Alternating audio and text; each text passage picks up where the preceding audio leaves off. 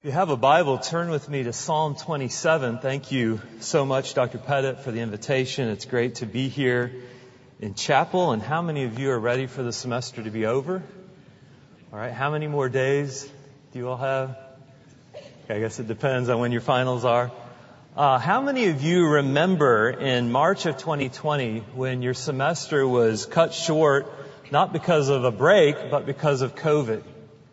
Uh, I, I, remember during the shutdown, uh, my brother, the other Dr. Crockett, I'm the not as smart, not as rich Dr. Crockett, uh, he and I live on Paris Mountain. Our kids are about the same age, and so we went to a nearby school uh, so that our kids could play basketball and get some exercise. And I remember one evening, our two six-year-olds came up to me and they said, "We found a marshmallow."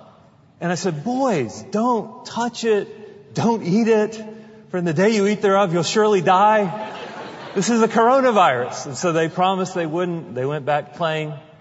And uh, about an hour later, I saw them with the three-year-old Avi, and they were drawing on his face.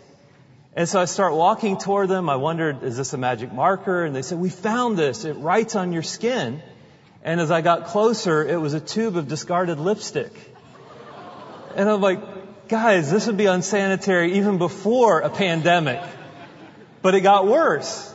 Uh, as as we were as we came in, we saw signs posted on every single pole in English and Spanish, warning. At the time, they thought the virus lived for 72 hours on surfaces, so it warned: do not use the playground, do not touch anything. And little two-year-old Genesis is standing at the base of the pole, looking up at the sign, licking the pole. And, and it makes me laugh. Why, why are kids not afraid of anything? And yet the older we get, the more we worry about almost everything.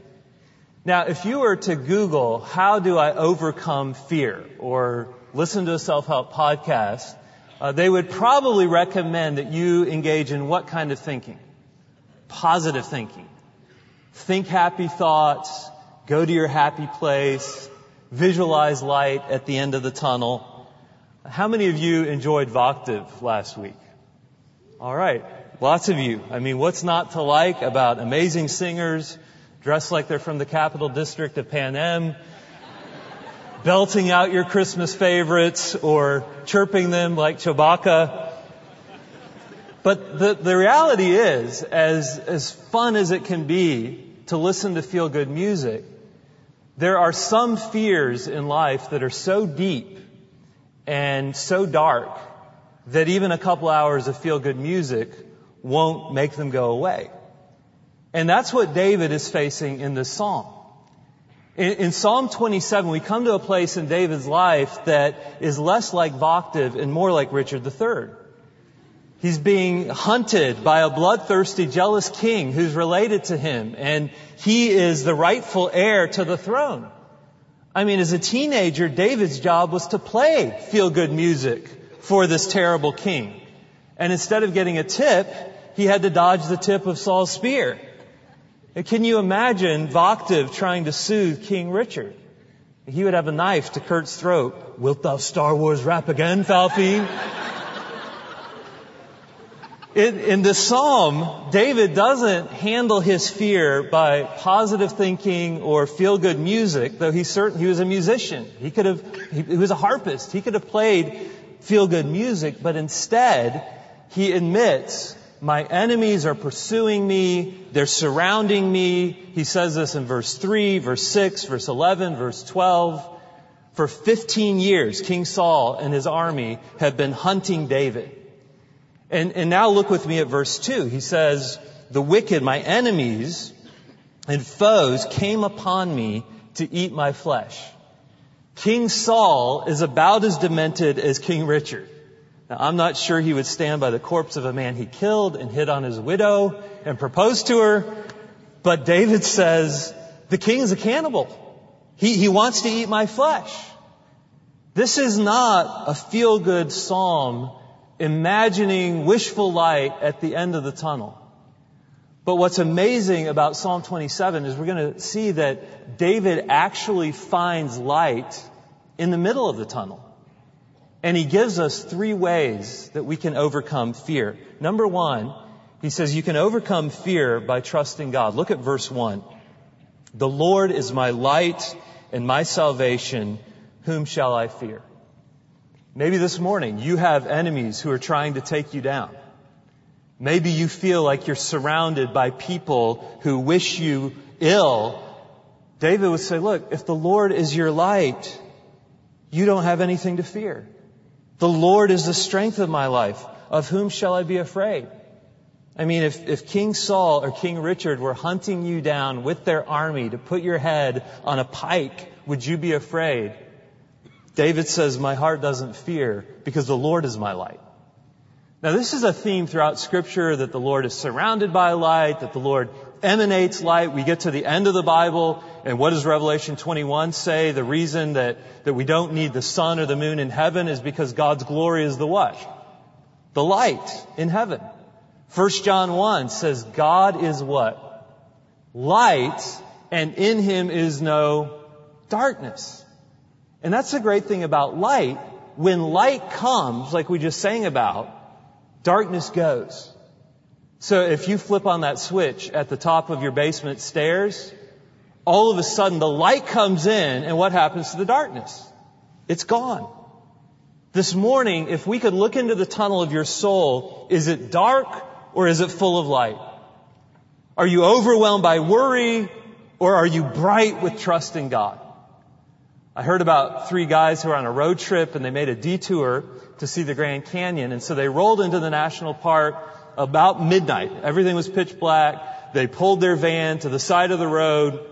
They, they took their sleeping bags and in the pitch black, they walked away from the van for a little bit of a distance. They put their sleeping bags down and went to sleep. And the next morning when the sun came up, the first guy just stretched and yawned and he looked out and he said, my heart jumped into my throat and I realized I was only a few inches away from the side of the Grand Canyon. He said, if I had rolled over one time, I would have plummeted 500 feet to my death. And some of you say the reason I feel afraid right now is I, I feel like for the last couple years, my life has been disoriented since COVID. I feel like, I feel like I'm in the dark. What's going to happen with the recession? What's going to happen with family dynamics over Christmas? What's going to happen with my future? Will, will I finish school? Will I be able to pay my school debt? Will Uncle Joe bail me out? I, I feel like I'm in the dark and, and I, I don't know which way to step. It might be off a precipice. It might be off a cliff. David says, God is my light. Whom shall I fear? Psalm 139 tells us even the darkness is not dark to you. With God, He's never in the dark. He, he sees the future. He sees exactly where you're going to be in a year from now, in 10 years from now. See, if you were on the top of the Grand Canyon and it was pitch black at midnight, but a friend of yours had night vision goggles, I mean, he can see everything like it's high noon. What would you do? Would you stand there paralyzed with fear? Would you curl up in the fetal position, afraid if you walked one inch forward or backward to the right or the left, you're going to fall off a cliff? No, hopefully you would hold on to his backpack and trust in him to guide and direct your steps. Proverbs 3, 5, and 6.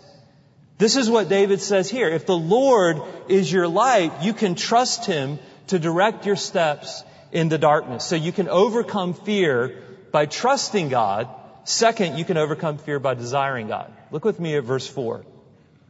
One thing have I desired of the Lord, that will I seek after, that I may dwell in the house of the Lord all the days of my life, to behold the beauty of the Lord and to inquire in his temple. Now, one thing here means the number one thing. The priority above every other thing. And David says, for me, that is intimacy with God. I desire being with Him, being in His presence, enjoying His beauty. This is what Jesus says in Matthew 6:33 when he says, "Seek ye first, make it the number one thing, the, the kingdom of God." That should be your priority. Make him the one thing over everything. It's interesting that Luke, in Luke chapter 10, uses the same phrase, and Jesus has gone to Bethany to be with his friends. And he's in their home, and who is sitting at his feet, worshiping him? Mary. She's just, just really letting his, the intimacy with Jesus, the relationship with him, be the one thing that she's focused on. But what is Martha doing? She's probably in the kitchen. It says she's distracted with much serving. And so Martha comes into the room. She sees Mary. And who does Martha rebuke? Jesus. She says, Lord, don't you care that my sister has left me to serve alone? Tell her to come and help me.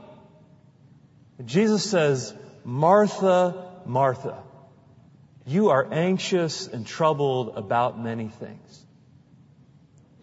If you could sit down face to face with Jesus this morning, would he say your name twice in a row and say, you are anxious and troubled about many things? Maybe you're anxious and troubled about finals, about your family, about friendships, about your future. And then he says, but one thing, there's that phrase again, is needful and Mary has chosen the good part which shall not be taken away from her. Jesus says, Mary has chosen the thing that you need. Mary has chosen the thing that is better than anything else. Mary has chosen the one thing that cannot be taken away, me. A relationship with me. How often are you like Martha that you're so busy doing things, even good things, doing your homework, working so you can pay your school bill, playing sports, going to D group, going to church, hanging out with your friends. But you lose sight of the one thing, the reason it all matters, being with Him. You can overcome fear, David says, by desiring God. You say, well, how does that work? Look at verse 5. For He will hide me in His shelter in the day of trouble. He will conceal me under the cover of his tent, he will lift me upon a high rock. So when a king would come with his army into an area and set up their encampment, where was his tent at? It was right in the center like a bullseye.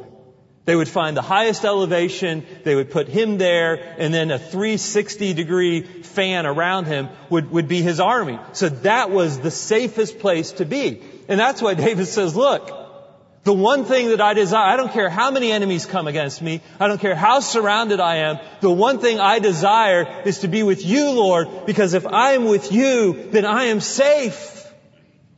If I'm in your presence, no one can get to me. This morning, if the one thing that you desire, your one thing is family, that's a good thing. I mean, you, you probably can't wait if you're a dorm student to see your family next week. But if you make that your one thing, you are going to be anxious because you can't hold on to your family forever. Verse 10 says, When my father and my mother forsake me, some of you are abandoned by a parent or by both parents in this life. But all of us will be separated from our loved ones in death. Jesus says Mary chose the one thing that cannot be taken away from her, and that's Him. If you make anything else your one thing, you're going to be anxious because everything else is finite, it's fragile, it will fail you. Community is a good thing. God created us for community. In Monday's chapel, Drew talked about how after his dad died when he was 12, the, the one thing that he made, his one thing in his life was community. But when his church community was taken away, he started drinking and smoking and partying with the wrong friends because he craved community. He'd made that his one thing. Relationships are good things. God made us to desire a spouse, but if you say, this one thing will I seek after to gaze upon the beauty of my girlfriend, to behold the face of my boyfriend, then you're going to be anxious because those relationships don't last forever. Remember the night before the battle when the Earl of Richmond is sleeping like a baby and Richard's plagued with a sleepless night? Why? Because his one thing was power. He would give anything for that. He, he let the body count get higher and higher so that he could have power, but he realized, I can't hold on to this forever. He was eaten up with anxiety. Like Martha, are you anxious and troubled about many things? Or will you prioritize the one thing and say, I desire God above everything else? If He is your one thing, you don't have to worry about anything. Look at verse 8. When you said, seek my face, my heart said unto you, your face, Lord, will I seek. Hide not your face far from me. How do you get to know someone? Do you look them in the elbow? Look them in the kneecap? No, you look them in the what? In the face. And that's why if, if someone is mad at you, what do they do to their face? They turn it away. If, if someone is ashamed in front of you, what do they do to their face? They, they look down. They can't look you in the face. If someone is in love with you, they stare into your face. And you know those couples on campus. You throw up a little in your throat when you walk past them. Your face is the relational gate to your heart. It's the way you get to know someone. And so, can you learn about God by looking at His creation? Psalm 19 says, the heavens declare the glory of God. You can look at the skies and see something of His glory, His beauty, His creativity. But can you enter into a relationship with God by looking just at the clouds? No. I mean, no more than you could have a relationship with Elon Musk by looking inside a Tesla. Now, it's going to tell you something about his standard of excellence, his desire for sustainable energy, his sense of humor, if you've ever been in a Tesla. But you can't enter into a relationship with Elon without getting to know him face to face. This morning, do you have an intimate relationship with the Lord? You say, well, I mean, I'm at a Christian university, I'm going to go to D group tomorrow. I go to church. Yeah, there are a lot of reasons you might do those things. Impress your parents, to get something out of God. That's not my question. Do you desire Him for Him? Is, is He the first thing in your life above everything else? Because if He is, you don't have to worry about anything. If, if, if he is the one thing, because he is the only thing in life that can never be taken away. And so David says, you can overcome fear by trusting God. You can overcome fear by desiring God. Finally, he says, you can overcome fear by waiting on God. Verse 13, I had fainted unless I had believed to see the goodness of the Lord in the land of the living. Wait on the Lord. Be of good courage and he shall strengthen your heart. Wait, I say, on the Lord. What does it mean to wait on the Lord? We see this all over the Psalms. Isaiah 40 talks about these young men who are fainting and falling, and now all of a sudden they're flying with wings like eagles. That's pretty cool, as long as they're not from Pensacola. Just kidding. Well, how do they go from fail, fainting and falling to now they're flying like eagles? It's by waiting on the Lord. And what does that mean? It means to patiently depend on Him. This is something the animal kingdom does instinctively. Psalm 145 says, the eyes of all the animal kingdom look to you and you give them their food and their season. You open your hand and satisfy every living thing. Animals wait patiently on the Lord. Do you? How many of you have a dog? Okay. How many of you know what it's like for your dog to wait on you? When, when you come home, when you open the door, does your dog roll her eyes, turn her head the other way? That's a cat, not a dog. When, when I pull into my garage, all of a sudden I hear my dog barking, her tail is slapping against the door. I open the door and she is spastic, wanting to see me. Why? Just to be with me. Not because I have a treat, not because I have a gift, that's my teenage daughters. The only time they get excited to see me is if I'm bringing them something or opening my wallet. But, but with my dog, she just wants to be with me for me. She waits patiently all day just to see me. Maybe a little too eager. I have a friend who, who talked about how he rarely pet his dog and he came home one time from a long trip and he thought, I need to pet my dog. And so he's reaching down and she's so excited. He's like, she's going to hyperventilate. And she did. She passed out like one of those mountain goats. It just falls over. This is four-year-old Evelyn from Alabama. She had wandered off from her family's backyard. She was lost for 48 hours, and when the rescuers found her, guess who had stayed by her the whole time? Her dog. Maybe you've heard the story of Hachi. It was turned into a movie. This little dog who would come with his owner from Japan and wait at the rail, at the train station every day for his owner to come back. And when Hachi was two, his owner died at work, never came back for the next 10 years till Hachi died when he was 12. Hachi would patiently come and wait and wait and wait for his owner. If a dog will depend that patiently will wait on a human like that, God is infinitely higher as our creator. Will you patiently depend on him? See, when, when you focus on yourself, on your fears, on your anxieties, all of a sudden they look really big and your God looks really small. David invites you to change your focus. He says, instead of looking at your fears, trust God, desire God, depend on God. This summer, my wife and I went to see our missionary in France, and someone from our church, Karis Martin, was the intern at that church. And we had a great time, met a lot of the the dear families like this sweet family in the church. Uh, but we also brought our daughter, Karis. And so we said, okay, we have to see downtown Karis with, Paris with Karis and Karis. So, uh, we took the Karises and, uh, Karis was already studying there and so she was showing us all around downtown. And we said we also need one of those cliche tourist photos where it looks like you're pinching the Eiffel Tower. And, and the reason that optical illusion works is because your fingers are so close to your face and because the tower is so far from you. But that's not reality. That's just an illusion.